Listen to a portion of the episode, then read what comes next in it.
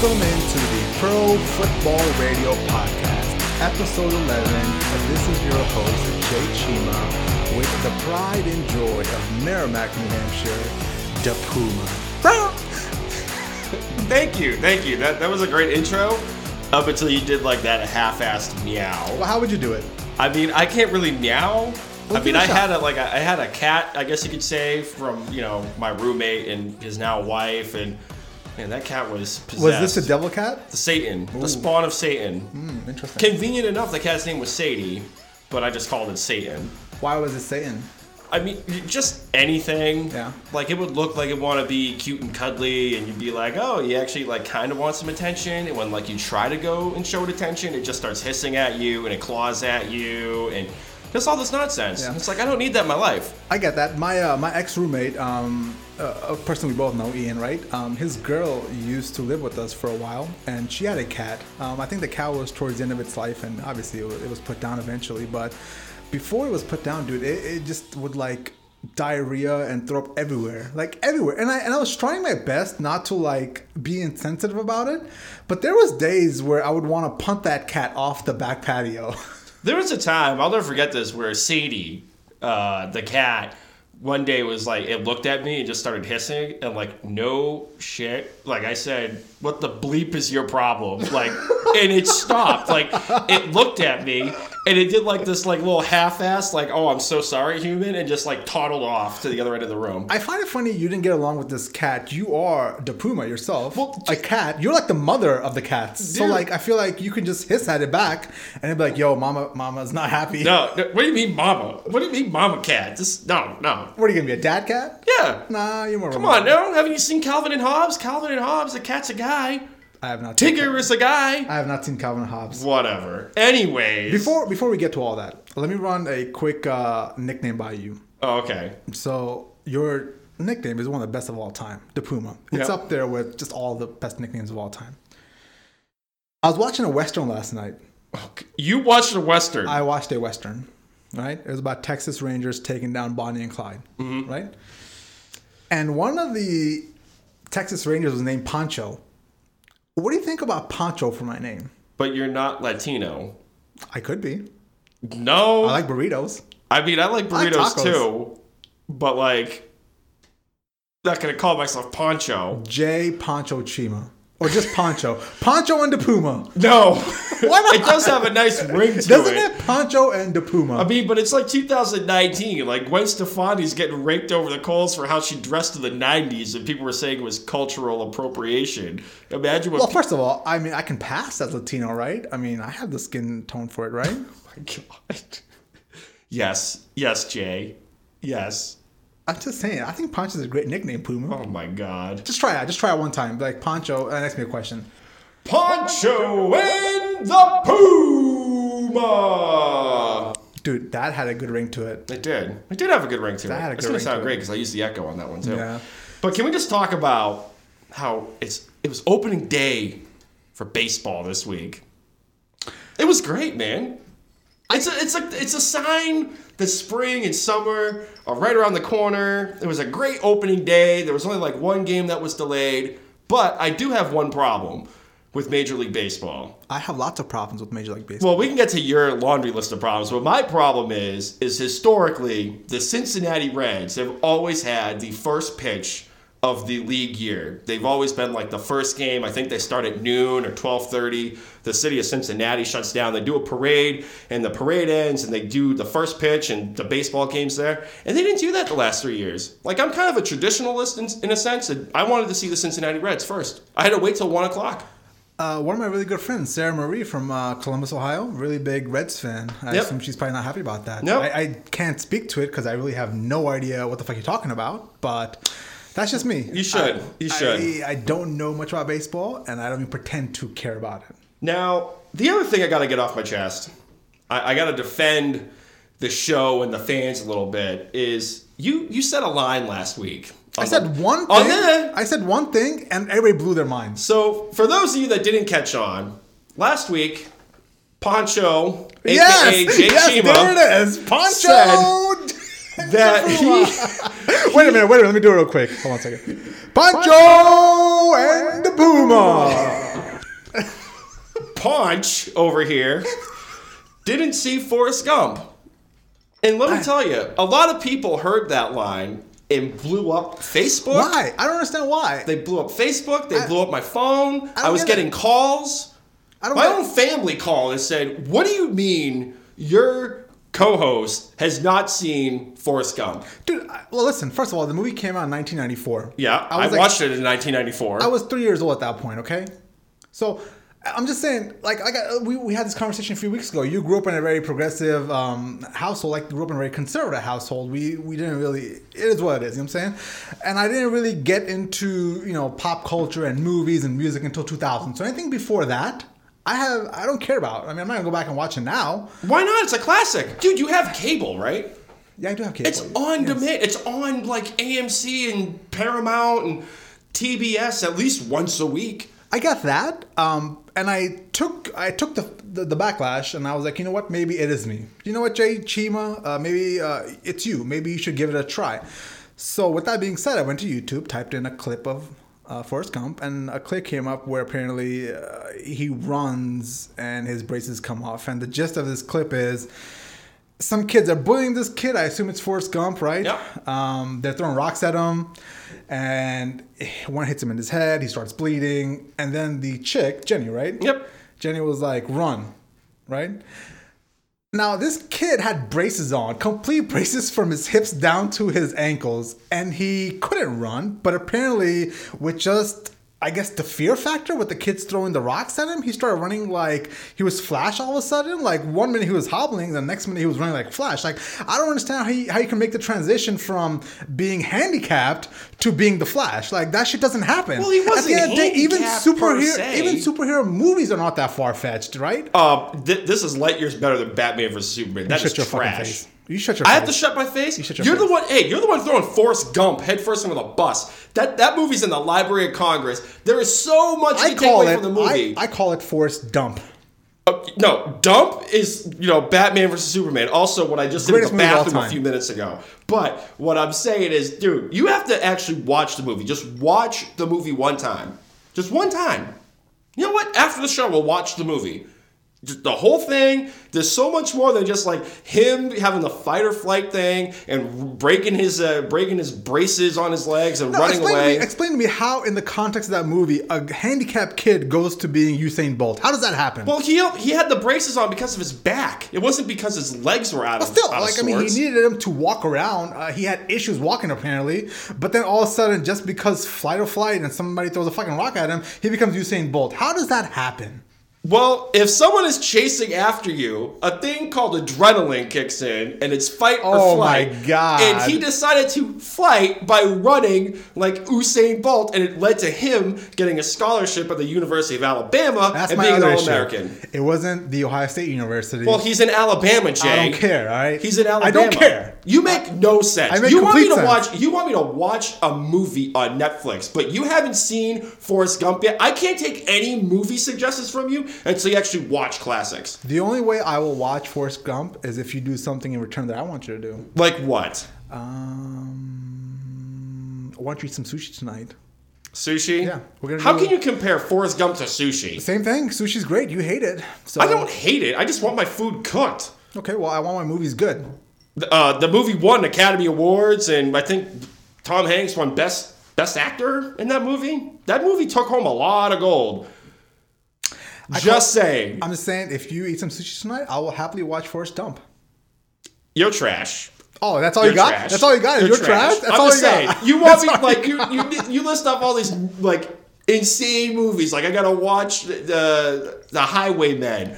You haven't seen Forrest Gump. I got I, I suffered through Batman versus Superman. That was a good time. And the That was a good best time, the best part of that movie was when Batman is beating the shit out of Superman and says, Martha, why'd you say her name? Why'd you say her name? And then here's Lois Lane. That's his mother's name. That's his mother's name. You have any idea how many times I re rewatched that part? That was the only good part of that movie. That was a great movie. I know what you're That was a trash. Hmm, trash. Speaking of comic movies, uh, Avengers Endgame is coming out, coming out in one month. Yeah. I saw somewhere that the runtime for that movie is three hours and two minutes. Yeah. Three hours and two minutes. Now I'm a comic book fan. I get it, man. I, I love I love comic movies, man. I uh, I don't pretend to be a nerd. I'm not one. I'm not a nerd at all. But when it comes to comic book movies, bro, nerd me up, you know. Mm-hmm. But three hours and two minutes. That's a lot. It's not a lot. That's a lot. I saw a bit. One of my friends sent this to me, Josh. Uh, he sent me this bit of a of a of an African American guy talking about the runtime in Endgame, being like, "Yo, I had practice. Like, have you ever been to an evangelical like church ceremony?" That's like three hours of church right there. I've had trained my whole life for this. Like that. that part is hilarious. Like, f- just Google Google that. It's a great bit. Josh, you're the man for sending me that clip. Yeah. I guess we should get to football now, huh? Uh, yeah, I guess so. Uh, the biggest news of the week was my boy Robert Gronkowski has retired from the National Football League. Yep. Um, he had a somewhat stellar career, but at the end, um, a lot of injuries hampered that career. He was on track to be one of the best of all time, but in my personal opinion, because of those injuries, he probably is not. Yep. And we'll get to those details in a second. But when I saw that, man, I was like, damn, that's that's a big loss for us. For us uh, being a Patriots fan, that was a really big loss for us. And one of the biggest reasons why I think it's so big of a loss is because he's hard to replace. He's essentially two tight ends in one body. He's a guy that can open up holes for your running game with blocking schemes, but he can also go down the field. When he was healthy and in his prime, he can also go down the field Right. and make 70 yard plays. Um, so, what's your thoughts on that whole thing? I mean, I'm I'm kind of in lockstep with you. I mean, it's almost like the ultimate what if. What if his health was just a little bit more solid? Like he played for nine years. If if he was just a little bit more, I guess, healthy, uh, he, he probably would have had a longer career. I mean, he's he's going to go down as probably one of you know definitely in the top five of greatest tight ends of all time. And like you said, I mean, he opened up so much for the, the run game. I mean, when he wasn't putting up numbers, this he wasn't putting up numbers at all, like he, he normally does. But he was doing things on the field that you're not going to see in the box score, like opening up runs for Sony Michel and and uh, and Burkhead and, and all those guys. Exactly. And I've watched enough Patriots football to know, even towards the end, when he couldn't run down the field, um, he was still putting pressure on the middle of the defense. He was still, as I guess, a decoy. He was still running down the field, putting you know pressure on the middle of defense where the outsides was freed up. The Right. reason why the out routes by Chris Hogan and the out routes by Julian Edelman were so effective was because he was just game planned around by opposing teams at all fronts. Mm-hmm. No, you, you definitely have to keep account of him. I mean, like you said, he was the ultimate decoy, and man, and it wasn't like he had like these little rinky-dink injuries. I mean, Earl Thomas massive pretty much almost punctured a lung of his. Uh, he he broke his arm at one point, or did he break it once or twice? Uh, I think twice. Twice? Yeah. I don't know. He looked like I mean, he looked like Barry Bonds with like the Kevlar Mm-hmm. like arm piece, He- and he was moving like a shell of himself. But bad. I will say, as a fan of football, he did come up in key moments Yes, for for the Patriots. Like in the Super Bowl, he I mean, he was only a few inches away from just getting the touchdown himself. That would have been a great way to go out. That would have been awesome. Mm-hmm. As a fan of football, I could step back and say that that that would have been great if he got that last touchdown. But I mean, he got them right first and goal, and then in the the Chiefs game, he Yep. set them up for that Yep. for that game winning run too. And yep. I mean, he he's gonna go down as one of the greats, Sure. for sure. he will be a bigger loss to us than Randy Moss, uh, Wes Welker, uh, Julian Edelman when he was injured. This guy could do it all. Those were wide receivers. This was somebody that you built your offense around at some certain weeks. Some defenses had to game plan for him in, in whole. So I think this is going to be one of the biggest um, deficiencies going into next year. No doubt, their depth chart at just at ball catchers is just. I will It's say, super thin. It's like it's, It's so Edelman right now. and then It's like so bad. three question marks. I, It's I so can't bad. even name anybody else on that on that depth chart. It's and so then they bad, lost the Dwayne Allen. He went down to South Beach. Not like he was being used much, Mm-hmm. but And I, I've always said it's okay. We don't need Odell Beckham. We don't need Antonio Brown. We have Brady. We're totally fine. But in that, somebody should also say that. Yeah, we have Brady, but he also has Gronk as well. This is going to be massive going forward. Unless Belichick drafts two tight ends or one massively amazing tight end in the draft, this is going to be something that's going to hamper us next year. I am genuinely worried about next year's offense because of Gronk leaving. Right. That's Now- a big of a concern it is for me. You know? Now, before we get to like how you could replace him, like where where do you have him in like the the you know the greats of all time? I have him at number two. I have him after Tony Gonzalez, and uh, I'm not gonna be a um, a homer here because I always say Carson Wentz can't stay healthy. Um, other NFL players that I knock against that can't stay healthy.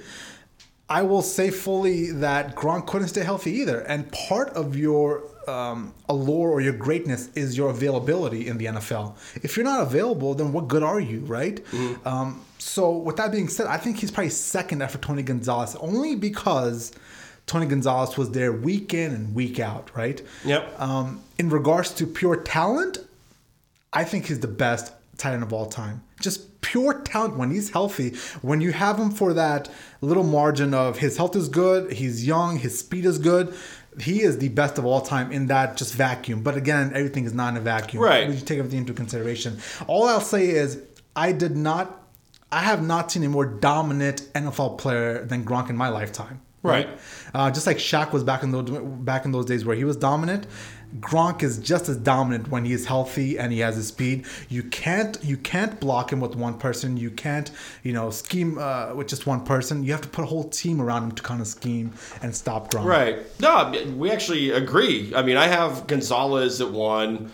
I I was torn between having Gronk at two and Winslow Senior at two, just because Kellen Winslow Senior was what Gronk is today Sure. at the time. But I mean, I didn't grow up seeing Kellen Winslow. I I had to literally go on YouTube and, and find highlights of him. So I have Gronk at two, Winslow Senior at three, Antonio Gates at four. Really, that high up? huh? Yep, I mean he he leads all tight ends with touchdown receptions, and I, I think he's definitely like top ten touchdown receptions of all time when you factor in other wide receivers too. And then Shannon Sharpe brings up the rear at number five. Yeah.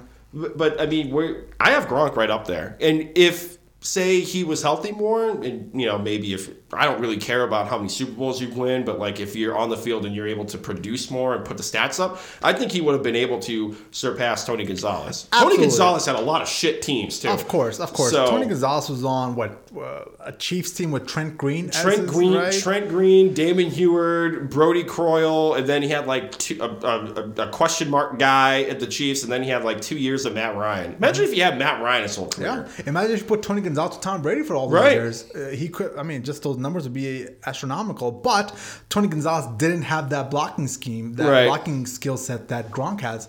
I remember watching a highlight where Gronk completely took Terrell Suggs out. You remember that play, right? Yep. You've seen that play.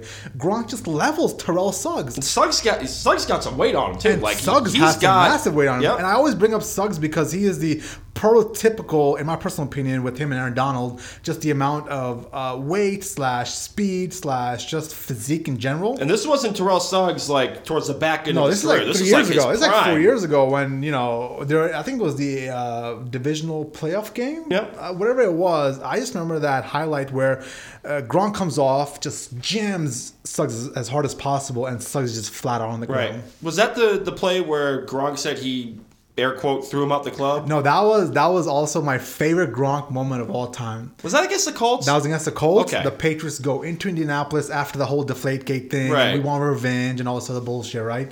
He uh, he takes the guy and it's a running play. We actually score a touchdown on the play, but he op- opens up a hole so big that the running back just walks in, and then he proceeds to take this guy 15 yards from where the actual initial because it was like in the was. middle of like the hash marks. Yeah, exactly. From where the initial block was to the point where he let go, he just dragged him 15 yards and threw him down and threw him out of the club. And then the dance afterwards, you know, Yep. the dance on the sidelines. I mean, I'm gonna miss Gronk. Truthfully, I think I did. Right, Gronk was. football. Football as a whole, anyone that's a fan of the game is is gonna miss Gronk. Like I, I mean, Tara can attest to this. Every time he was on TV with a Tide Pod commercial, I would say, "Man, I wish if anybody was to ever eat a Tide Pod, Gronk is the guy to do it." But at the end of the day, you, like you have to step back and appreciate that you're never gonna get a personality as big as Gronk in the game again.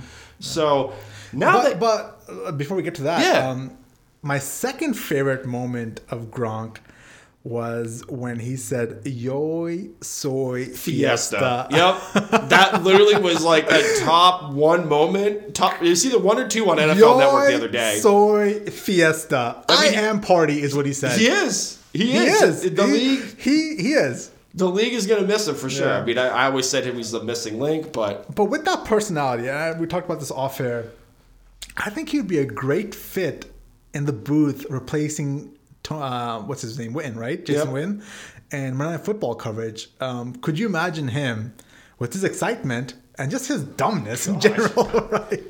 Gronk Gronk catch Gronk score. Right, right. Could you imagine if like Tessitore is just like being so analytical and just like giving you information, and a massive touchdown happens, and Gronk just chimes in, "Bro, touchdown, bro! You see that touchdown? Could you imagine that coming through your TV? I would mean, ratings love would it. go up. I would love for it, for sure. I, I mean, an- dude, anything, anything is better than Booger McFarland. Dude, you really hate Booger McFarland, don't you? it's just like it's too much. Like everyone was railing against Witten, and nobody would say a whole lot about Booger. And it's just like the Booger mobile was too much. I, I just I couldn't I couldn't do it with him. Like I'll give it one. Maybe it was just like the opening introductions. Like maybe I need to see more of McFarland on Monday Night Football. Mm-hmm. I'll give it a shot, but.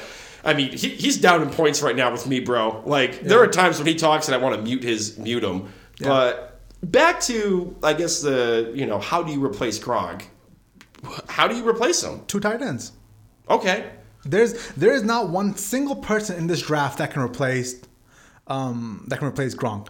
When Aaron Hernandez went away with his murder thing, right? We all forgot about that, right? Mm-hmm. Right. Did you realize uh, Aaron Hernandez is, is no more alive? I mean, I knew he wasn't alive. I forgot about it. I totally forgot about it until I was doing research for it. I was like, wait a minute. Hernandez is You no- forgot Hernandez was dead. Hernandez Oh, was Jesus sleeping. Christ, yeah, yeah, I, I totally forgot. It's slipped my mind. Regardless, when Hernandez left, Belichick did not replace him because Gronk filled in immediately with that Right. with both roles. You know what I'm saying? Originally, when uh, when Belichick drafted both Hernandez and Gronk, the plan was Gronk is going to be our blocking tight end, and Hernandez is going to be the guy you split out wide and run down the field, Right. right?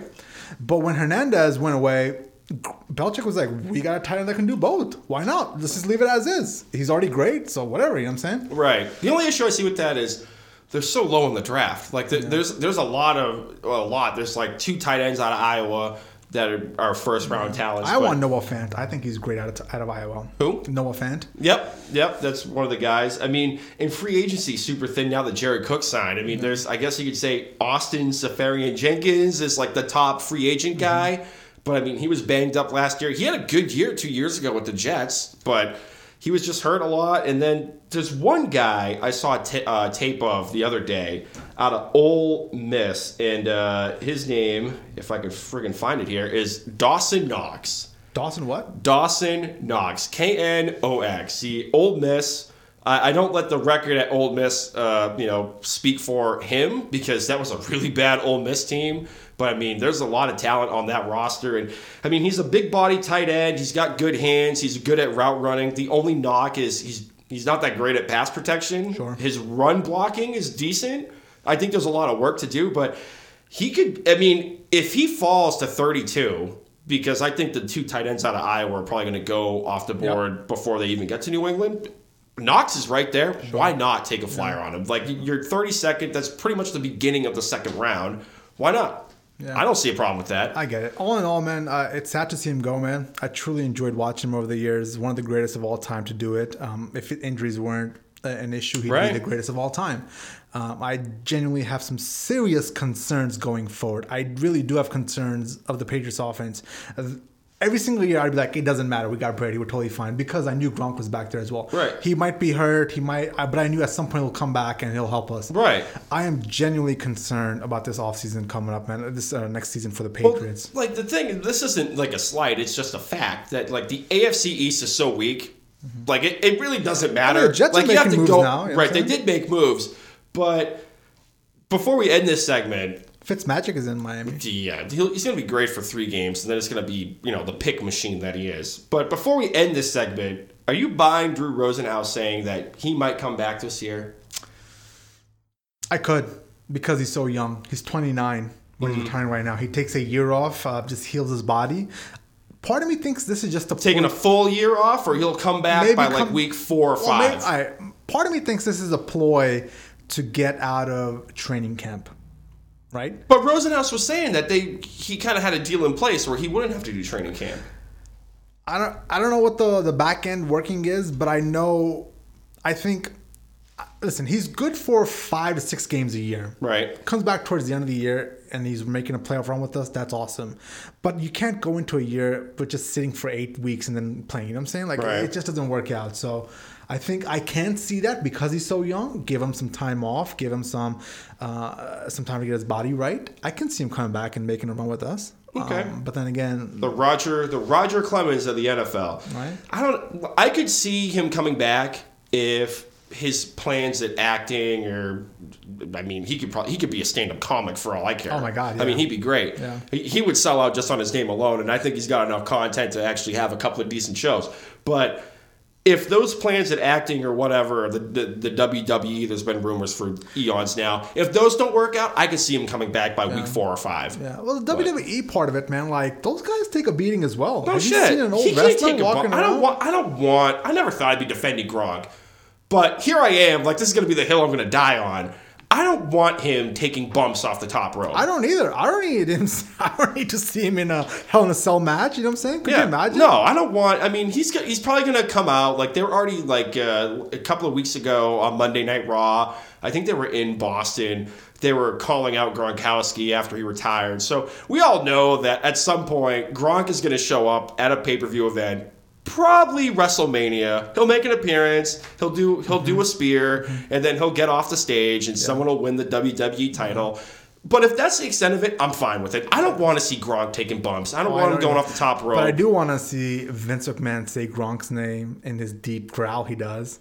Up. Gronkowski. Right, right, exactly. His, his his deep growl voice is amazing. If I ever get fired, I want Vince to fire me. You're fired. hey, Pancho Chima, you're fired. Wait a minute, wait a minute, wait a minute. J. Pancho Chima, you're fired. Oh Christ! Oh my God! Vince McMahon, fucking legend, Yep, he's- he's, a national treasure. He's something. He's like the eighth wonder of the world. I absolutely love Vince McMahon. Everything about him I love, man. He's something else. then the other news item of the week was the NFL rule change. Big news. Big news, man. So, for those of you that live under a rock, uh, the uh, the owners and the league approved uh, change the replay. So, defensive passing interference and offensive passing interference are now reviewable, including non calls. Uh, coaches can initiate challenges up to two minutes to the end of the half. Uh, otherwise, the normal two minute uh, booth review would apply. Uh, the coaches' challenge flags remain at two. And then uh, this rule is valid for only one year. Uh, league owners and competition committee will review this, uh, you know, this update at the next year's league meetings. What I mean, what are your thoughts?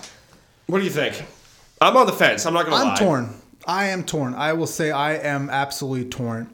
Now, the one thing that we have to take into account here is this is a forced move, man. This is absolutely forced. The NFL got embarrassed on a national stage with that non call. So, the reason why I am on the fence is because I think this will just. I think we'll hate this move. I think five weeks in, we're gonna hate this move. You know what I'm saying? Right. I think eventually it's gonna slow the game down towards the end of the end of the end of the games, uh, end of the half, end of the games. So I think um, obviously it's not to the extreme of where people are gonna say it's like basketball now, where it's gonna take you Where, know, like, the last two minutes are, like, to get through two minutes. It's not gonna be that bad, but I am genuinely concerned about just throwing the flag to look at some stupid call that wasn't obviously pass interference that coaches will use to their advantage, right? Right. The biggest thing that these flags do is they take away momentum. All right. Um, a lot of times you'll see in the NBA, people go down, dunk on somebody, crowds going wild. Next thing it's a timeout, slow the game down for some random bullshit, right? Right. I- so that's why I'm torn because I think it is slowing the game down and it is a forced.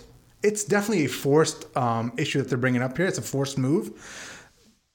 So I, I just don't understand. I, I, I don't really get it. You know. Right, I'm uh, I'm the same way with you. Like this is this is a judgment call kind of deal. So if the NFL, I want to see what they do because you have to put parameters on this because any play that you slow down, that's a one on one between a cornerback and a wide receiver, ninety percent of the time is going to look like DPI. This is going to look like defensive passing interference. Nine times out of ten. So if there's parameters in place, like I could kind of buy it, but otherwise, like like you said, they had a gun to their head. They had to make a change. I mean, Sean Payton was losing his friggin' mind. And, you know, some could say rightfully so. I've made my bones about it, uh, about that issue a while ago. But a, a lot of people were screaming for blood. Like they they wanted to change, and it's under the one year mark. If there's parameters in place, I could buy it. If there's no parameters in place, then it's kind of like it's reviewing a judgment call with some own some other person using their own judgment. Like I mean, like Richard Sherman said, I know you're not the biggest Sherman fan, but he, he brought up kind of a valid point, being like, you know, they, they're going to use this to change outcomes of the game to, Sure. to their benefit, and especially now that the NFL is getting in bed with like DraftKings and FanDuel with like sports betting and like New Jersey legalizing things now. Like that, there's there's a lot to that. So I want to see what the league puts in place of what makes you what makes you able to override stuff. Yeah. Otherwise, I don't want any part of it. Yeah, I, I get that, man. I totally get that. Um, at the end of the day, they were forced to make this move, like I said uh, a few times already, just because they got embarrassed. You cannot have that play ever happen again. That play was one of the biggest black eyes, in my personal opinion. all- Like, not I Well, that whole weekend too. Well, well, yeah. Well, actually, I think the the Patriots game and the Chiefs game was eff- officiated properly. I think that was amazing. Whatever happened in that game. Okay. All right, Homer. For for those of you that aren't homers, we all have seen the replay of that Chiefs defensive lineman having Brady dead to rights with a sack, and I think it led to a interception, but it got called back because they called it roughing the passer, and he didn't even hit the collar of his jersey. Like He hit his I- helmet. He did not hit his friggin' helmet. He we can his wa- helmet. I'll pull the tape We right watch now. it right now. I'll pull he, the tape he- up. He, came down. His hand came down from up top, grazed his face mask, Oh and then came down to his jersey. Okay. By the letter of the law, that is roughing the passer when you hit the helmet. no, that's The face nonsense. mask- He didn't even hit. The I will- commentators even said he didn't even We hit will them. look at that play again. He hit in a, I will admit, in a small, small way. It was not egregious, but he did hit the face mask. Here's my problem with this new replay rule too: is you didn't open up like you know defen- uh, for roughing the passer or defenseless receiver because there have been games in the regular season. Case in point, Minnesota, Green Bay with the Vikings in Lambeau down a couple of points. Uh, Kirk Cousins throws a pass. Clay Matthews has him dead to rights, sacks him, and they called that roughing the passer when it clearly wasn't. That was that It was roughing not roughing the passer. Even the- Clay Matthews. I remember that play. Listen, Al listen. Riveron came Listen, out and said that shouldn't have been called. I have seen plays where defensive um, defensive ends will not put their weight on the quarterback. Clay Matthews drove his weight onto Kirk Cousins. Al Riveron came out on that Who play. cares what Al Riveron said? Al Riveron's the head of officiating. It You should called, care. It was called correctly at that point. Al Riveron later on that night on Sunday, uh, good uh, football night in America, said that that play should not have been flagged. You can He's tell. the head of officiating. You can tell when defensive ends put their weight and drive their weight into a quarterback. You can tell. It's a contact sport, one. And two, I'll keep saying this. Al Riveron has said multiple times, especially Clay Matthews, because Clay, for at least three weeks, seems to be the biggest donator in the NFL fine pool, said that that, would, that should not have been flagged. That clearly churned the game because the Vikings went on, they got a free play, and then they ended up scoring a touchdown, I think, on Adam Thielen, because I had Thielen on my fantasy team last year. And that team, that changed the outcome of the game. And Rich McKay, when asked about why um, roughing the passer wasn't part of that, uh, he was quoted saying that you know 24 votes. We needed 24 votes to get this replay rule passed. If we added more onto it, we weren't going to get the ruling. So they they clearly cut that part out just so they could make Sean Payton and the Saints happy. And if you're going to open the floodgates for judgment calls, open the floodgates for judgment calls. No, but if you do that, then then it, bec- then it becomes the NBA. Every single thing is going to be reviewed. Like if if you I can see that if you increase the amount of flags, uh, challenge flags that the coaches have. But if you open the floodgates up and you keep the challenge flags at two, and then the two minute rule where it has to go to the booth, that puts more onus on the coach of do I really feel that I need like I have enough to burn this potential timeout that I'm going to need at the end of the half or at the end of the game. Yeah. So at that point, I'll actually agree with Bill Belichick on this. Open up everything for review. Okay, I, I, I can buy that. I can buy that totally, as long as it's just two plays for the whole game. Yeah, that's fine. I'm cool If with you that. keep it at two, Yeah. open the floodgates up, and I'm fine. Yeah. Otherwise, think- like this just I seems like mentioned you know peace at any price with a gun to your head. I think I mentioned that the, the weekend after this uh, this play happened, the Saints and the Rams game. I said uh, to fix this, you open up just two challenge. You have two challenges for every single play Right. You know what I'm saying? It's not gonna slow the game down because it's just twice a game like Right. normal now already. Right. But now those two challenges can be on every single play. Right. Now I can see some coaches using it as some gamesmanship and using it to advantage. That's fine. I'm cool with that. I'm totally cool with. That's you part know, of the game. It's part of the game. It is what it is. But I think that's a great solution. We should totally go ahead and open it up to all the plays. Right. I mean, hopefully we'll see. I mean, this thing's this is like I guess air quote test mode for a year. We'll see what how the league thinks about it next year, but. Yeah, open everything up. Keep the challenge flags at two. Keep the ple- the replay booth review process the same at two minutes, and I think everyone will be a happy camper. I will say this: the NFL is just the the best at giving the fans what they want. Because we we sat there and we all lost our fucking minds, right?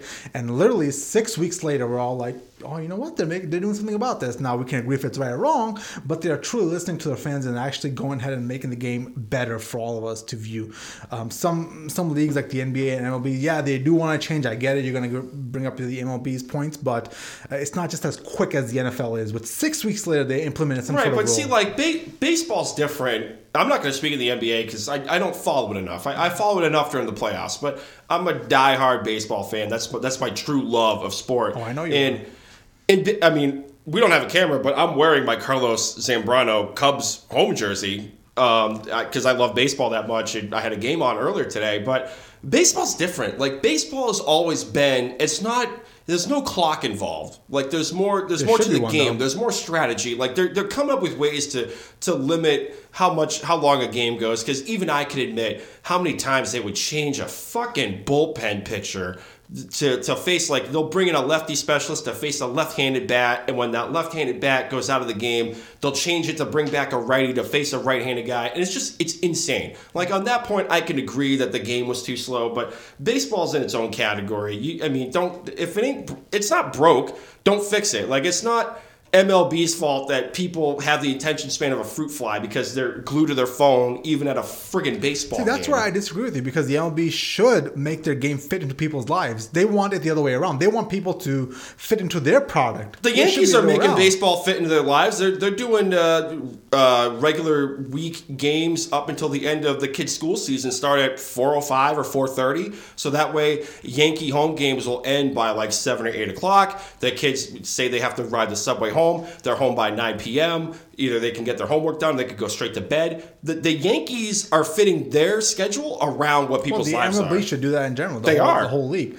Um, the one thing I did like, I saw a story a few weeks ago. I, I saw something where I guess pitchers and catchers can use smartwatches to relay messages. Is that, is that accurate? I don't know if that's true. I know the Red Sox got popped for, um, I, I guess you could say, the NFL equivalent of Spygate with you know tipping pitches. I, there were, I guess there was allegations that Did someone they get was vilified like the Patriots did? Of course not. what Did they get vilified like the Patriots did? Of course. they got not. raked through the coals. Mm, never heard of it. Well, First you don't follow right now. baseball. It's not. It's not my fault that you don't follow other sports, Jay. Maybe you should follow other sports before you start talking about baseball. But the part, the part with the Red Sox was there was a Red Sox staffer that was found to be in the, I think in like the center field where the ca- the camera hole was, and they would be spying in on pitches, and they would text message uh, some someone in the dugout that had an, an Apple iWatch that would read the text message and uh, somehow they would relay to the hitter, being like, if he's tipping this way, that means it's like a fastball on the inside, and you can totally go to town with that. So that's what baseball was doing. I uh I, I swear I thought maybe I'm misremembering here. I thought I saw somewhere where baseball was trying to implement a secure way of getting communication between the catcher and the bait and the pitcher. Obviously, you would know more than I would, but I think one of the ideas was to relay the information via via Apple. Maybe. I, I'd have to look into that, but right now, uh, I mean, as of what time are we recording on Saturday? Five thirty. I've been watching a couple of baseball games it's today. seventeen thirty. Whatever 1730 530 for those of you guys that aren't in the aviation business um, been watching a few games today and everyone's still throwing signs down uh, from the catcher to the pitcher so Yeah, that's cool, man. That's cool. What else we got on tap this week? i mean we, we definitely have to plug the owl shop Oh yeah, yeah, yeah. Let's do that. Yeah, yeah. Yeah. I totally forgot about. It. We should have done this earlier in the in the Well, show. it's like a halfway Yeah. point. So you you plug away, and Yeah. I'm gonna re up on some fluids real quick. Are you leaving? Are you leaving me? Can I'll- you can you re up me on fluids I'll be right well? back. I'll, I'll bring it over. Plug plug the owl shop. All right, man. So last week, me and DePuma were down in New Haven at a amazing uh, cigar bar called the Owl Shop. The general manager was so gracious, man. He uh, he actually followed us on Instagram. Um, the guy was absolutely amazing. But I think we are gonna go ahead and just let you guys know it is with the best cigar shop on the planet. Where, where can you find the owl shop? The Owl Shop is in New Haven, Connecticut, right uh, in the Yale district, I assume. Yep, it's right off of uh, Elm Elm Street. See, I don't even know where it's at down there. Right You know next what- to you know what I like? Elm City Social. I did like that it was uh it was right by that cookie place. What's that cookie place? Oh, insomnia cookies. Insomnia cookie, bro. Yeah. that was a, we had a good night last uh, Saturday night. We went to the Owl Shop, got some cigars. Uh, went to the Elm City Social where uh, you were so angry. You remember that? I was angry just because like I was starving. Yeah. And like that burger I got with like the Not fries. good, yeah. Like it wasn't good. And like at that point, we were just we just recorded an episode. We went to the owl shop, had some dope cigars, and like the energy level was high. And I just felt like when we went to the Elm City Social to get food, like I was just on the downward part. Like I just wanted to like relax. Like I, I didn't really want to do a whole Mm-hmm. we should have done it. Uh, we should have done the opposites. We should have started out at a high energy place, Yep. and then go to the Owl Shop just to kind of relax. Because the Owl Shop is a very chill. It's a very chill place. That's the kind of spot where I believe like Ron Burgundy would hang out, right? Like I feel like it has a lot of like maroon colored chairs. It's dark. It's uh, Right. It's it's, it's just a man's lounge.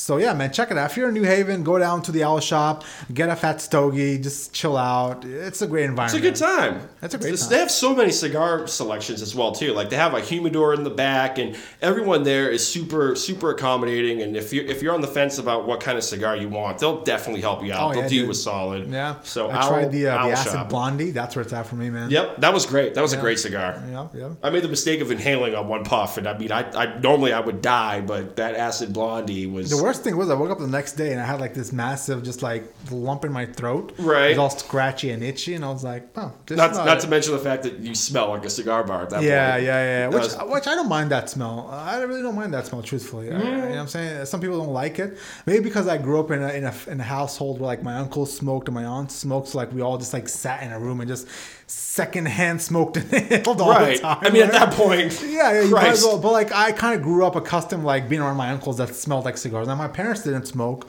um, but you know my family. It was in my family, so I didn't mind it. I don't Right, mind it, right. You know, it kind of reminds me of home. There you go. There you go. All you know, right. how certain smells, certain like music take you Oh, back to a different time. That's what it was for That's a, me. you know? that's a damn truth. yeah.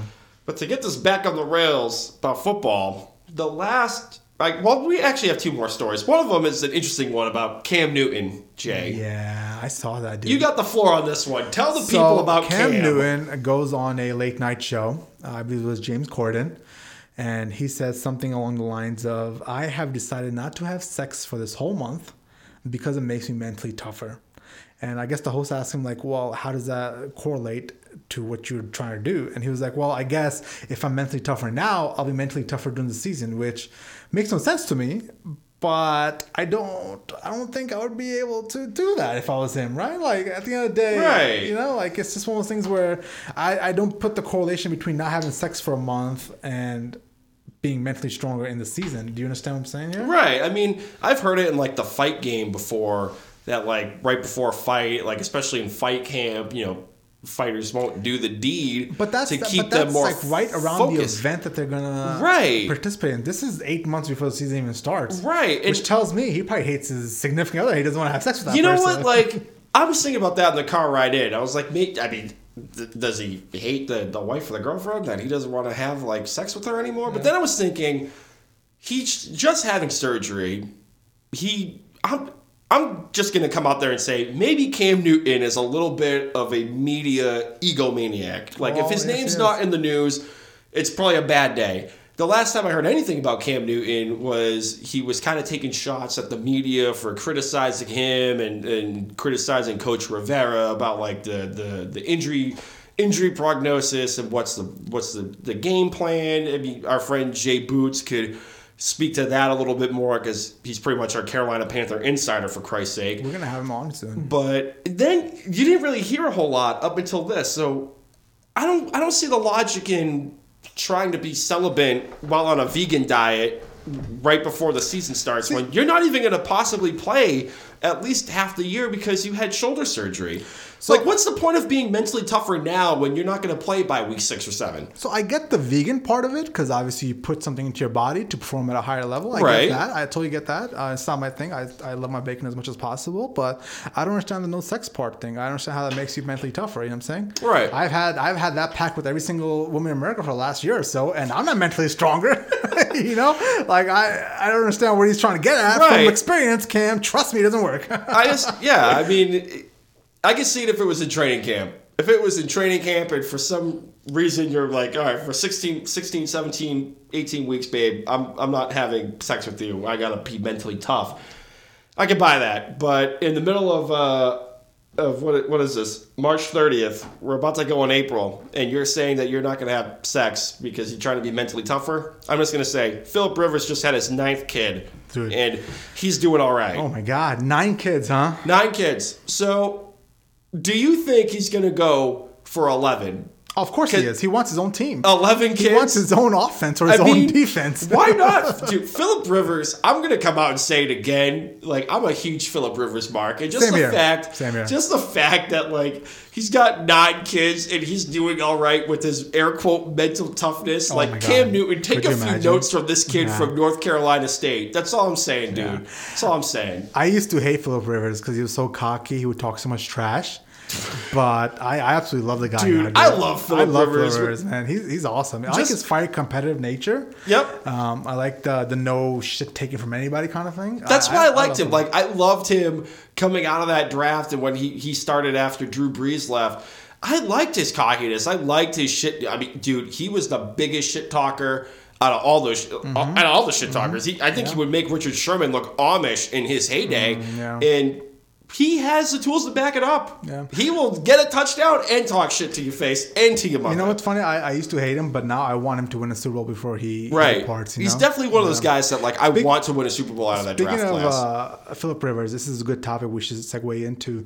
Uh, it looks like Josh Rosen is um, being courted by the Chargers. The reports came out this week that uh, three teams put in offers for Josh Rosen, Mm-hmm. one being the Giants, one being the Patriots, and one being the Chargers. From what I understand, the Giants, rumors are, all right, uh, are the Giants have put a second round pick in for Josh Rosen. Now, I think um, obviously, I don't think Josh Rosen is the answer, but I do see the Chargers mm, train of thought here, right? Getting Josh Rosen in behind Philip Rivers and having him learn from him for maybe a year and then kind of starting. Right. Did you hear that thoughts? And what were your thoughts on My on thoughts are I saw that report too, and my thoughts are I don't buy the Charger bit only because they they signed Tyrod Taylor to a two year contract. Yeah. Which I mean, at the end of the day, we all know two year contracts might as well be just one year. If you make it out of camp, okay, you're on the roster for the Plus, season. Tyrod Taylor is not your long term answer. Absolutely not. Josh not. Rosen apparently is. Absolutely not. But I wouldn't mind that at all. I mean, if you put Josh Rosen over there with you know a Melvin Gordon, and then you have Keenan Allen and um, Mike Williams over there, and they have a decent offensive line anchored by one of the Pouncey brothers, I could totally buy that. And especially like a second round pick, that's probably all Arizona's going to get. I mean, anyone that pays a first round pick for him, you- you're overpaying at that point. Anybody that pays the first round for Josh Rosen is stupid. I mean, I went on the record saying the Dolphins should buy low on him after they traded Tannehill. But you guys got clearly Fitzmagic now. They did not. I, I have to fucking stomach down a crap ton of uh, Tums and Pepto Bismol and Zantac to get through a 16 game season with my guys in South Beach. But I would love Josh Rosen on my team. yeah, yeah. And uh, what's the plan for the Dolphins? Are they going to go ahead and tank for Tua? Is that what's happening here? Well, a lot of mock drafts are having Dwayne Haskins falling to them at 13. Dude, if that happens, dude, trust me, you'll love If it. they, I Trust wouldn't mind it. I've I seen the the Haskins tape. I, I like what Mm-hmm. I see out of him. I wouldn't mind him going where down to Haskins went to? thirteen and, and going to South Beach. You know where Haskins went to? Yeah, I know what, what college you went to, Say Jay. it. Say it. Ohio State Go University. Buckeyes. Go Buckeyes. I'm not saying I'm not saying that bit, but I wouldn't mind him going down to thirteen. Go Buckeyes. Yeah, here we go. Here we go. But yeah, no, I could buy I could buy that at 13. I could definitely see the Giants trading uh, the second round pick, or I mean, package the second and the third round pick they got from uh, Cleveland uh, for Josh Rosen. I, I wouldn't mind that move at all. Yeah. Cool, man. Cool, cool. Uh, what else we get into this? I mean, the other news headline. We're gonna go to a different league. We're gonna end the, Oh the my God, episode with a different Oh, league. I'm so sick and tired talking about the AAF. So, about Tuesday or Wednesday, me wants it to fall. there was a report uh, from the USA Today that Tom Dundon, the chairman of the AAF, went on the record saying, and I quote, if the before you finish that thought- before you finish that thought, I have something important to say. Why, as a business, are you letting Tom Dundon dictate these moves? Why is he saying this stuff? Why, even when you get to your story, why is he involved in such a big decision making Well, process? he put $270 million into the league. I looked into it, and that is not accurate. He has put in like a few million Well, here. at this point, he put up 70, but exa- the part of the deal was he right? could put he 270 could, into it. but he didn't yet. You know what I'm saying? Right. Well, he at the end of the day, he's a businessman. He has to cover his ass. But right yeah. Mm-hmm. now, he's got seventy million in a league that has a lot of ratings. But uh, he went uh, on the record with USA Today, and like I was saying, as I quote, "If the NFLPA is not going to give us the AAF younger players, we can't be a development league. We are looking at our options, one of which is dis- uh, discontinuing the league." So, by younger players that they're looking for, they're looking for third string quarterbacks slash young offensive linemen to be part of this league to serve as a true minor league feeder system. My question is, this whole business model they have going on. Why are listen? They should know the NFL is not going to try to help them. They should have some sort of contingency plan there to try to succeed without the NFL, right? Um, I don't understand why. Why even say these comments? Like, why why throw that out there? Like, I, I get it; it's part of a negotiating tool for, with, the NFLPA to try to get them to Right, because it's not the league he's having a problem with; it's the, the Players Association. And at the end of the day, uh, NFL insider Benjamin Albright, he covers both the, the NFL and the AAF. He's done a lot of reporting for the AAF. He tweeted out uh, from his source. The, the AAF is not in any danger of folding. They're just trying to leverage for NFLPA cooperation in securing players. Hy- uh, hyperbole for the win, though. And then he also had another source saying that the sticking point with the players' union is insurance premium coverage. If the AAF is willing to cover these costs, the common thought is that these players will become available. Air quote, it's not about money being money going back to the NFL as in kickbacks for letting these guys play. But that's my problem. If this is a ploy to try to leverage the NFLPA, then how weak is your business model, AAF? Like, what are you doing that you have to rely on the NFL's players to succeed? Why wasn't there a? Now you're saying NFL players like it's Carson Wentz going down to play for the, the Birmingham Iron. We're talking about I third string No, no, no, third string quarterbacks Trust me, I that nobody it. gives a shit about. I get it. I get it. But still, it's part the NFL. Part NFL property at that point. But right? if it's if the insurance premiums are the thing, like why not? If you're on the practice squad, the most action you're gonna get is as a scout team up to up to football Sunday for the big league. Why not get actual live in-game reps for a team? Because it puts wear and tear on your body. That's why the NFLPA f- t- uh, fought tooth and nail to take practice time down and make it safer this way and put this precaution to make it safer. Then why would you put more reps, more But hits on those players? the players union doesn't care if their biggest sticking point is insurance premiums. maybe that maybe that's the cover up. We don't know what they uh, so they say it is, but obviously. Every time somebody says something, we can't take it at face value. The reason, listen, this is the way I see it. This is Well, the way this is from a source in, in regards to this is negotiation the way between I the see two. it. This is the way of NFL saying we're not going to help you. Why would we help you? Why not? And, I mean, you're you look part of our it, competition. I know, I know. Your first thing you're going to say right now is they are not the competition; they are supplementing the NFL. But eventually, the AF will get big enough where they will vie for some of the NFL's. well, minor league baseball is big enough, but they're not supplanting MLB. But I mean, if you look at if you look at this, why not have these teams? Right now, there's only eight teams associated with the NFL. Like each team has four uh, of the big league club associated with one.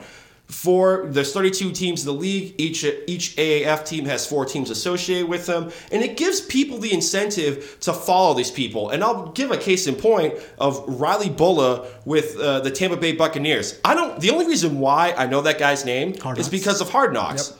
Like I followed him through Hard Knocks. I followed him on Instagram and Twitter. He got signed to the practice squad, and then earlier this year, uh, uh, this year being last season, he got called up to the big club. But I wouldn't have known that from Hard Knocks. Why not have these teams associated with the NFL where you get to actually have incentive and eh, almost take pride in knowing that you saw Riley Bullough play for the Atlanta Legends and he got called up to the big club? Like, why not have, uh, you know, um, Nelson Spruce from the uh, the San Diego Fleet get called up to the uh, the Los Angeles Chargers when you saw that guy play. Case in point, Spruce is another guy that I only know of from Hard Knocks. Because I'll go back to that original point because either a one or two things are happening here. Either the NFL truly does not want to help out the AAF, or they're going to look like they really don't care about the players because they fought tooth and nail with saying we need to reduce the amount of hits these players take.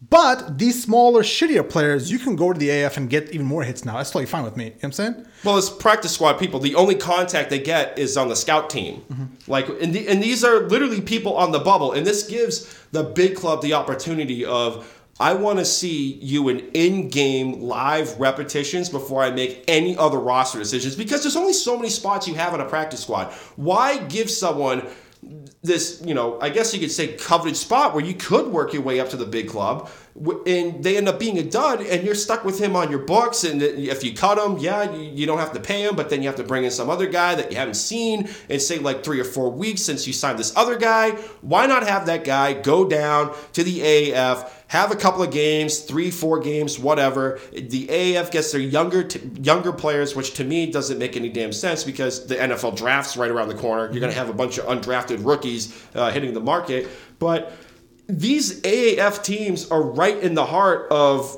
you know where these NFL teams are most televised. Yeah. Like, why not? You could have the Orlando Apollos be the feeder team for the Jacksonville Jaguars, the the Miami Dolphins, the Tampa Bay Buccaneers. The the San Antonio Commanders could be the feeder system for the rain uh, for the the Houston Texans, the Saints, the Cowboys if you wanted to, the Chiefs. Like, why not? There, you're going to be seeing these big clubs on television every Sunday. Why not have these minor league teams? Like, I'll keep going back to baseball. Everybody know, like that follows baseball knows who Vladimir Guerrero Jr. is, and I had the opportunity to see him play in Double A baseball for the New Hampshire Fisher Cats, and he's about to get called up to the league uh, probably by mid-April. And I could say I saw Vladimir Guerrero Jr. cut his teeth in the minor leagues, and he's now going to be the face of Major League Baseball in about five years. Yes, that's fine and, and all, but baseball is not a contact sport like the NFL is. Uh, so let's take it. Let's but take the into NFL is account, all about storylines. exact. Well, I, yeah, I guess you're right about that. But uh, let's take into account that let's all right. Let's let's take your hypothesis that the practice squad players don't get hit that much. That's totally fine. But how would it look if the NFLPA fought tooth and nail, right?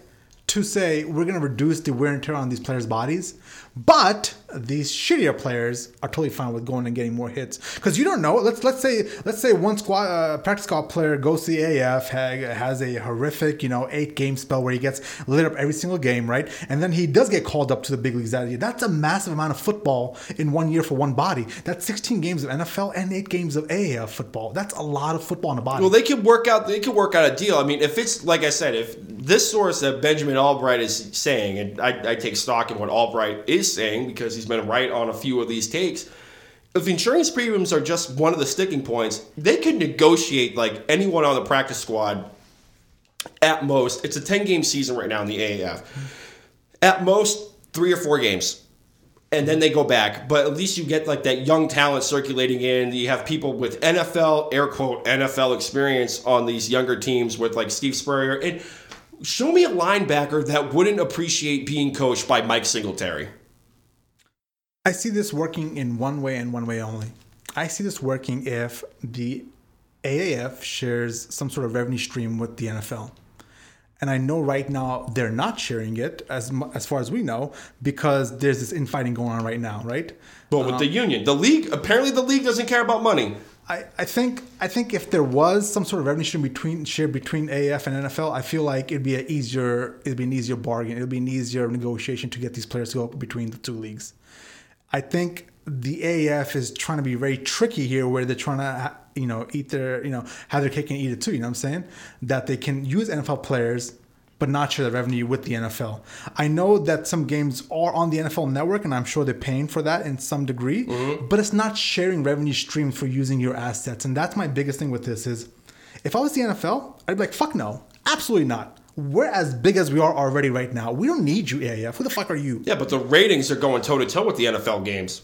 The, the ratings are almost right up there with regular season NFL games right mm-hmm. now. That's big time. So at that point, if you're on Madison Avenue, you have a cash cow. Like this shows that people want to see football. And if you have Charlie Ebersol going on the Rich Eisen yet. show, It's only been eight weeks, man. Let- Let's have two seasons of this. Will, Well, it- you- will we hold interest for two years? Like I always said, we won't know in one year. We won't know in eight weeks. We won't know in ten weeks. We'll know in two years if consistently the rate, the ratings stay. Yeah, but if you look like the XFL's coming out next year, mm-hmm. like, do you really want to dilute the product that much? Like, if the NFL comes out tomorrow and says we're associated with the AAF, the XFL will never be Oh, able yeah, to touch that. Yeah, of course. Like, If- if you're, if everyone is worried about we have to protect the shield and we have to protect the product, why not at least plant your flag with one of these leagues and show that we're associated with them? And out of those two, the AAF is more in lockstep with the NFL because their rules are pretty much the same. They're not promising a product that they're never going to deliver like the XFL did eons ago, and some of those promises I think are still carrying over today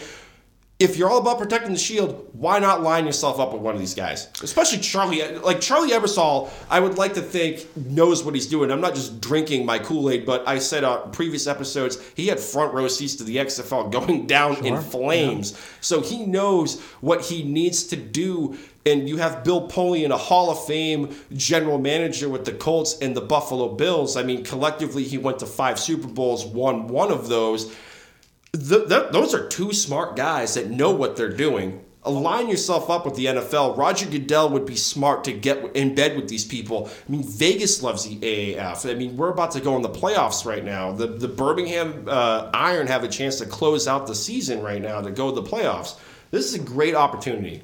Sure. Um, I lost my train of thought. I was going to say here. Uh, who who's actually in the uh, playoffs for? So right now, the, the, there's a final push. I mean, if Birmingham takes care of business today, they, they punch their ticket at home in Birmingham in front of their own fans. San Antonio is home. Take them in. Take command. I'm I'm I'm a huge San Antonio Commander fan. Did, I I, to, I know I told you this off camera or off the record because we don't have a camera right now. It's a work in progress. Not right now. But I did order some AAF merch. I got a San Antonio Commanders T-shirt, and uh, our boy Jay Boots got a replica Commanders helmet. Oh. So yeah, two day shipping. It was like ten bucks. Why the hell not, dude? Like this league, like if they survive this wave, and say if Dundon pulls his money out, Charlie Ebersol seems like he's a smart enough man to have Plan B and C to cover. You know, Dundon's losses. Granted, you're not going to replace air quote two hundred fifty million dollars, but if you're able to pool investors to keep this league alive, and you still have your TV contracts, dude, this league there are so many possibilities My- for this league. Biggest- Eminem was involved in trying to get a league in Detroit. He was on Twitter. saw that. Imagine the star power you have I with like Eminem. I like I like that uh, comment by Eminem to allow fighting in the NFL in the. Right. That'd be great. Could you imagine? I'd watch that. Right? That'd be great. I mean, you said you'd be watching if Manziel was on there. and He the went out hi- with a I did- concussion today. I did watch the highlights last week. He looked good. He- I mean, why good. not, dude? I mean, he's got NFL experience. Like, granted, I don't really want, like I said, Manziel to be rubbing off on people. Manziel, he's getting uh, he's going through a divorce with his Instagram model wife. Well- apparently he was being uh, unfaithful, is what she put. She, did, I, I guess she said he didn't uphold his vows. So we can only imagine what that means. right? Who knows? I mean, Manziel's something else. But to put a bow on this, the NFL would be smart. You split right now. There's eight teams. Say if there's more teams that get in the AAF league, you split the big clubs up. I mean, imagine you have the San Diego Fleet. You could have the 49ers, the Chargers, and the uh, the Rams associated with that team.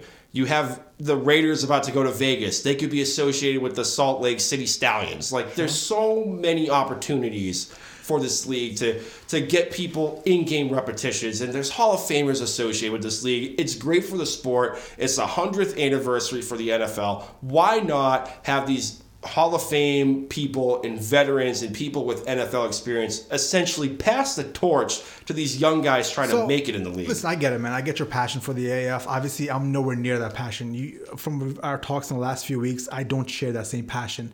The reason because I, I just don't see it as good enough football for me. For me well, personally, you, you love Starbucks coffee. You're all about the name brand, and that's I not am, that's not a slight. That's, that's me, not a slight. And they haven't. And I I feel like I represent the mass population that sits down and watches Sunday Night Football, who is not sitting down and watching the AAF this week. You know what I'm saying? So they haven't captured the imagination of all of all of us non like real religious football fans, right? Well. That's, They've captured some because ratings have been going up every week. Sure. And granted, Arizona uh, Hot Shots fans, not saying people that watch it on TV, but people that go to the stadium, there have been people on Twitter throwing people from Arizona under the bus because there's not enough fans going out. But people that have gone to games mm-hmm. are saying that those games are fun and entertaining and it's worth your money. Sure. In San Antonio, they're selling out the Alamodome. Like 32,000. They're about to set a record for fan attendance in that building this weekend. There's a lot of smoke. Um, if you're making money hand over fist, you don't have these stories come out. You can't make payroll. Fine, we switched a company. I get it, whatever. Now this is coming out. This is a second big story about Go ahead. I'll ask you this question because yeah. I, I, know where we're going with this in regards to like just you know just smoke and you know you're not making payroll. You're saying there's a lot of stats that support the league's working, but clearly there's behind the scenes issues. The foot, NFL's been around for 100 years. Mm-hmm. Do you think they had problems the oh, first two years? Oh, of course. Okay. Trust me, trust me Every business has growing pains. Trust me, I do, man. Um, but I just, I think since they're not the uh, listen, my, it all comes down for me. I'm just not vested enough to sit down and watch the AF. I love football. You and me both. We go back and forth week in and week out about the NFL. I'll watch. I'll watch when the Browns were shit. I'll watch the Browns versus Jaguars four years ago on Thursday Night Football just because it's just still amazing football. Every single shit team in the NFL is an all-star college football team, right? You get the best players from and then you go to the NFL. Even the shittiest NFL team will still probably run roughshod over the over the uh, Alabama Crimson Tide. I don't see that with the AAF talent just yet, and they haven't captured the, the name brand for me just yet. I I did get super excited about Johnny Manziel, and I sat down and watched the highlights last week. That's a big step for me to actually watch the highlights of AAF. Uh, maybe the next, I was actually thinking about watching the next game with Johnny Manziel going to be playing, but obviously he's hurt now. But they just haven't captured the storylines yep. just yet. Do me a solid because we're about to go into the playoff push. Watch the next three weeks. Mm-hmm. You get the you get the playoff push, and then you actually have the playoffs. And by the way, the AAF championship is going to be played in like essentially the Dallas Cowboys training facility wow. because they're friends with, or they being Ebersol and Polian and Dundon know Jerry Jones, and Jerry Jones extended the offer to have them play in their building. Oh wow! So there's yeah. there's NFL owners that are into this league right now. So the NFL would be wise. There's sure. good product, and I will say this: that I think there are some games that have been played this season that have been better over the past two years of Thursday night football because there's been a, a long time of trash ass football on Thursday night. Two years ago, the Thursday night football games were absolutely trashed. But this this recent run of Thursday night football games was absolutely amazing. This last year of Thursday night football was amazing. I absolutely loved it. And that's my biggest thing, man, is like we love football so much. All of us love football, love the storylines, but for some reason, I'm not into it. I don't know why. I just don't know why. I can't give you a, a real reason why. I'm doing absolutely nothing sitting at home on Saturdays and Sundays. I'm not gonna be watching this, but for some you reason, should. But for some reason, I because you're missing out. You seriously are, like I'm not. I'm not just saying this, drinking the Kool Aid and being a minor league baseball fan, but as a fan of sport, you are missing out on a lot right now. Hmm.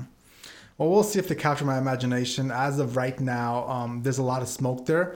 So I'm gonna go with the theory that since there's a lot of smoke there, there's got to be some sort of fire, right? Yeah. Well, I'm in the belief that any yeah. startup business is gonna have problems, yeah, but I, I mean. The, the fan question of the week kind of goes hand in hand with the AAF. Uh, from J J underscore boots. Uh, hang on, let me let me pull this up real quick on uh, on the IG because he hit us up on that. So let's uh, let's see. While here. you do that, did you hear about the story about uh, Nicolas Cage? No, what's the story? So Nicholas Cage got married on Saturday, and he put in for annulment yesterday. that is a very. Who is he marrying? I don't know, some uh, nail salon um, artist, I guess what they call him, like a nail. Oh, like a nail. I guess you could say like a nail specialist. I right? guess yeah, like some sort of nail specialist, and apparently they got super drunk and they got married on Saturday, and he comes to his senses apparently they went to Vegas, right? on I have no idea on Wednesday, and he's like, you know what, maybe I made a mistake here. Good old Nicolas Cage. I mean that. I think that beats Carmen Electra and uh, Dave Navarro. I think they were only married for about a month. I think um, Dennis Rodman and uh, Carmen Electra too. Jesus, she got like passed around like a joint.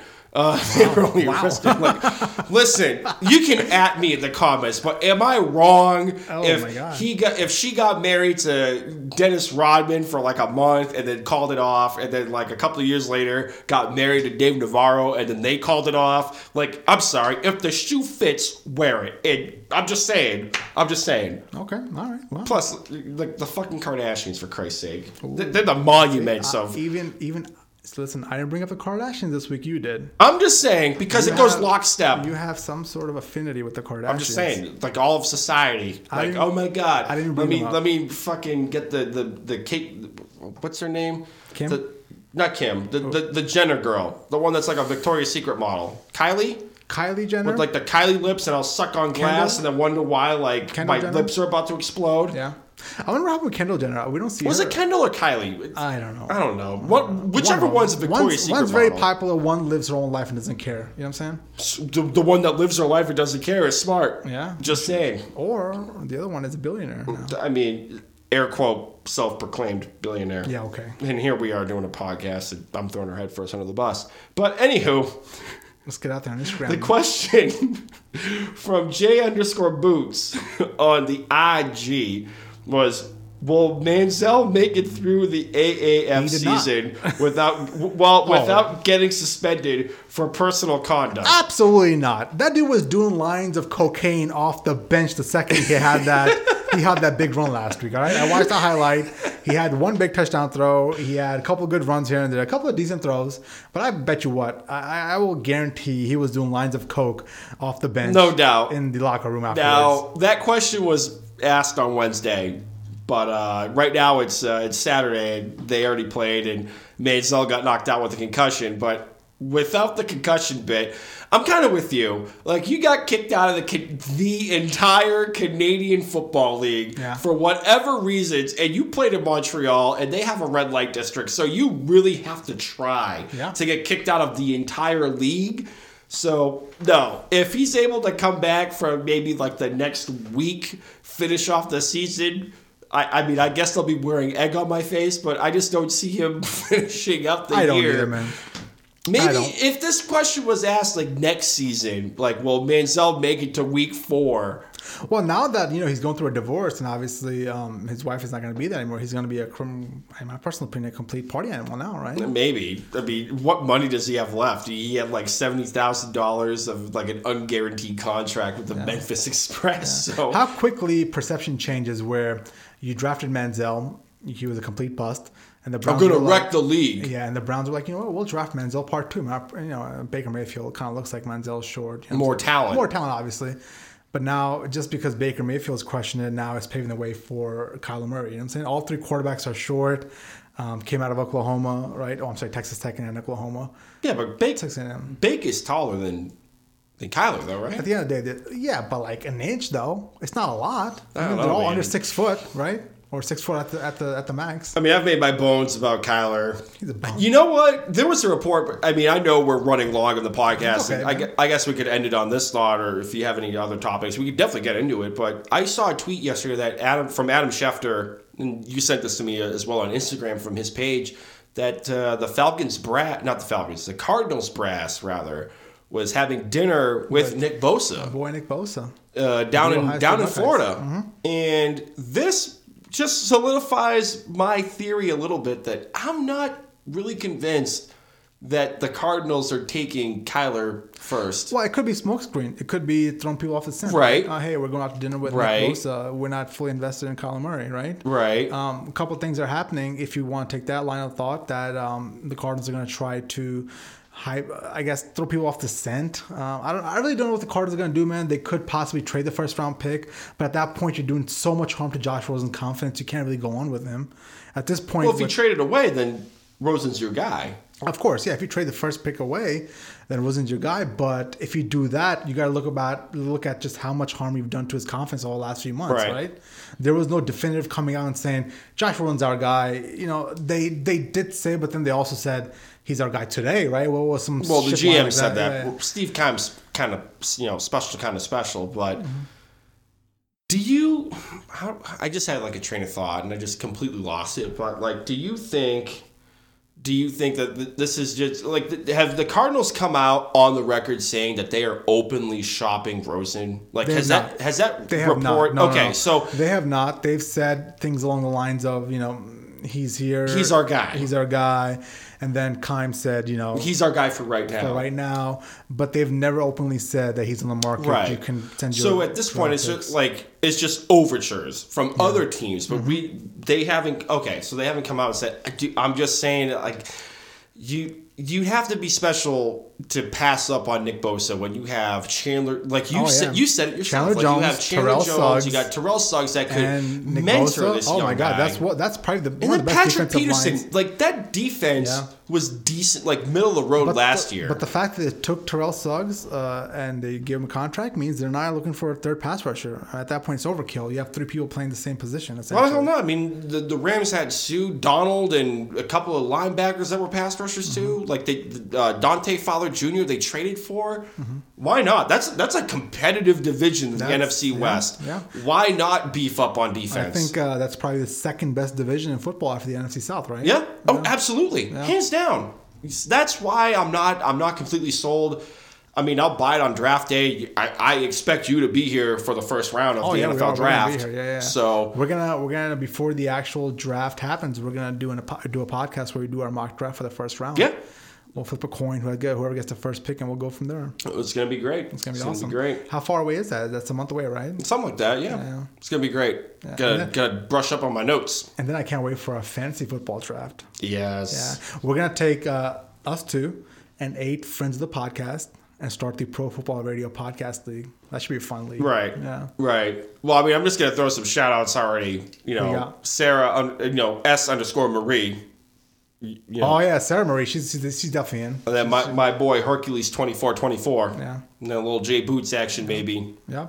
We'll see what's up. There's a, there's a lot of Uh, there's the a lot of slots up open, but you guys lot- seem a little bit ahead on the curve. The guys are from the 603.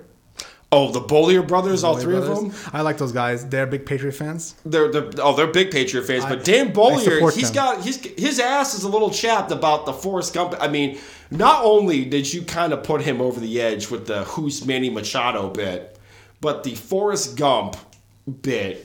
Like he texted me at work saying that Why didn't you I text me straight up and be like, "Yo, listen, bro." he texted me saying, you know, pretty much you need to talk to your boy to watch some it looks movies. like a stupid movie, bro. It It's not stupid. stupid. Watch the watch the whole movie, Jay. there is more to it than like this twelve year old kid with a with a crooked back that's wearing braces that runs away from people. Like, how can you go from being handicapped to being the Flash? I just don't understand that. I can't compute Jay, that. I like. Jay. There is more. You literally have to like watch said, the entire if movie. You, if you have some sushi tonight, I will. Fine, I'll have some friggin' sushi Done. Let's- if you watch the watch some- goddamn movie. Let's watch the movie right now. Fine, I'll find it right now. Let's do it. Okay then. Are you doing the plugs or am I doing the plugs? Because you Ah, didn't do the promo because your your hair wasn't on point. Dude, listen, I was having a rough week. All right, How can you have a rough week? You were fine Thursday. Eh, it was it was a long week. Here we go. He didn't have enough Starbucks. S underscore Marie. He didn't have enough Starbucks, and that's why he didn't do the promo. Listen, I'm not sick and tired of you ganging up with my friend, ganging it with my friends from Ohio. Because- taking me down. Sarah Marie, Let me just I thought, say Sarah. Marie, I thought you were on my side. Let me just say something. It is one. It, it is saying something that this podcast is making me tag team with someone that you know from your hometown and your home state to say that you need to tone it down with the Starbucks. Pretty much. Yeah, It is saying something. Yeah, S underscore Marie, the Reds fan. Yeah, I am. That's why you like her because she's a Reds fan, right? No. She, I mean, she had me at Starbucks. Yeah. So You now, like funny? baseball's a Listen, Sarah- bonus. Sarah's awesome because uh, I dragged her to a um, dragged her to a Lakers game we skipped school. We skipped uh, classes one day at Ohio State, and we drove from uh, Columbus, Ohio, to Indiana to watch Kobe take on the Pacers.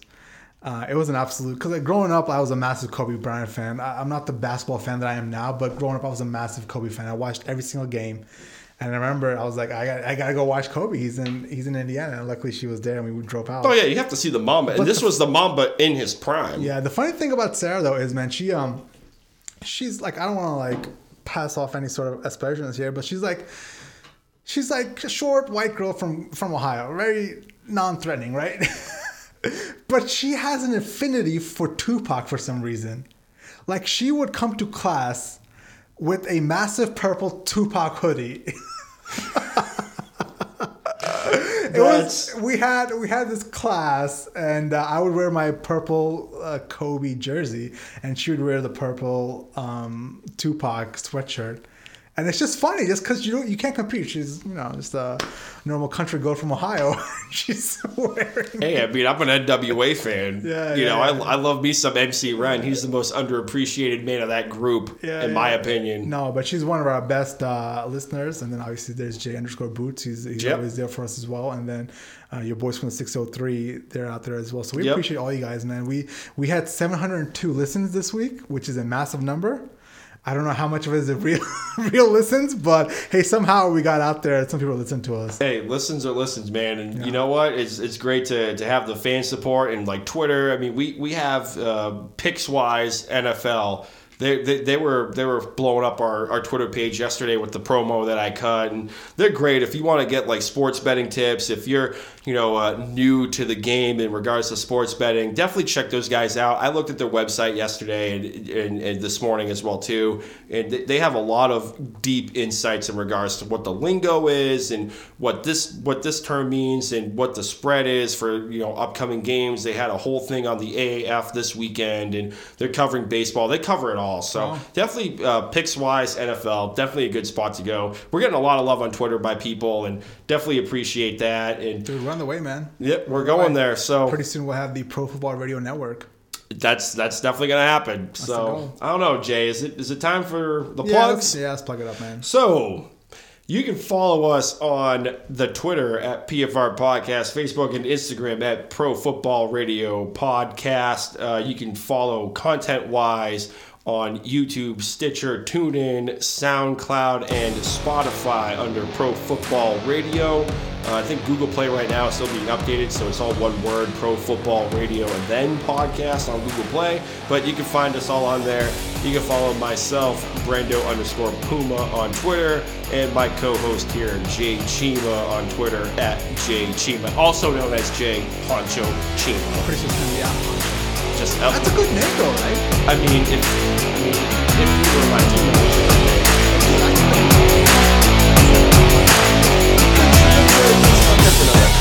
But um, yeah, you can find us on those plugs, and that's that's all I got.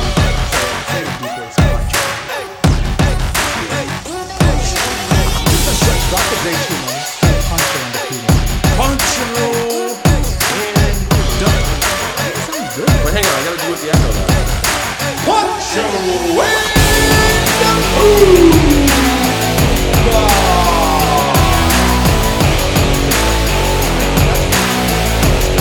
Thank you guys so much for tuning in.